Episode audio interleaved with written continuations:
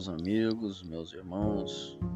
Desejo a todos um ótimo dia e vamos aí dar início à nossa reflexão hoje no livro de Marcos, os capítulos 14, 15 e 16.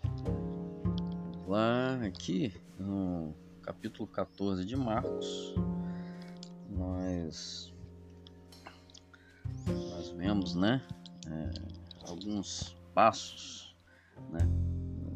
Marcos 14 narra alguns passos que precedem a crucificação de Cristo. Número 1, um, a liderança se reúne para planejar a morte de Cristo. Número 2, Jesus é ungido com um caríssimo perfume de nardo puro. Número 3, Judas fecha o negócio da traição de Cristo. Número 4, os discípulos fazem os preparativos para a celebração da Páscoa. Número 5, Jesus, estando Jesus Cristo reunido com os dois apóstolos, o traidor é indicado.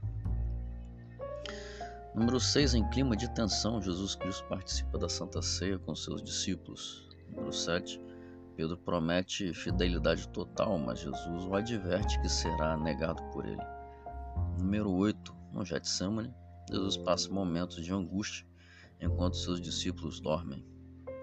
Número 9. Perante o Sinédrio, Jesus Cristo é falsamente acusado e condenado por blasfêmia. Número 10. Pedro nega Jesus. Ouve o galo cantar e fica angustiado profundamente.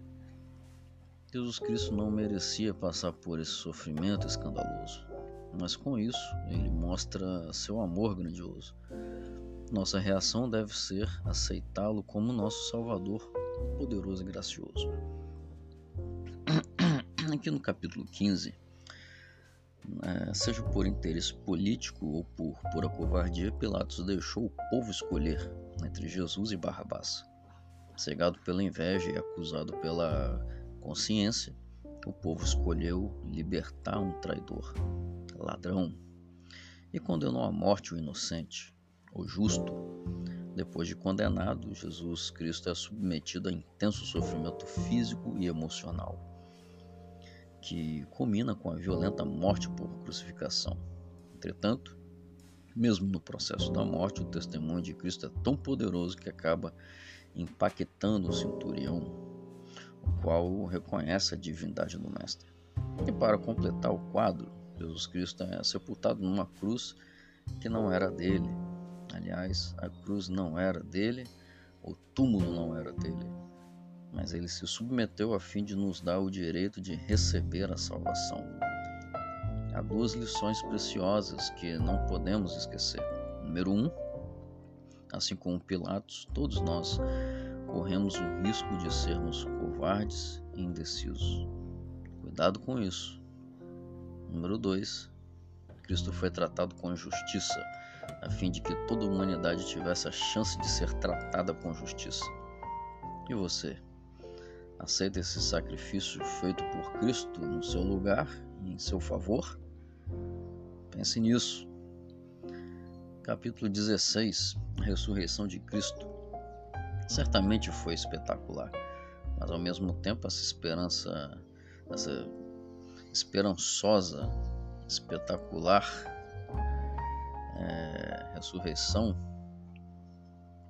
porque não é toda hora que isso acontece, e esperançosa porque ele é capaz de fazer é, em favor de quem crer.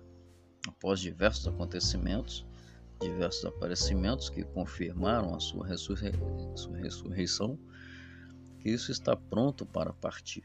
Nesse momento, deixa uma missão aos seus discípulos Ide por todo mundo e pregai o evangelho a toda criatura. Quem crer e for batizado será salvo.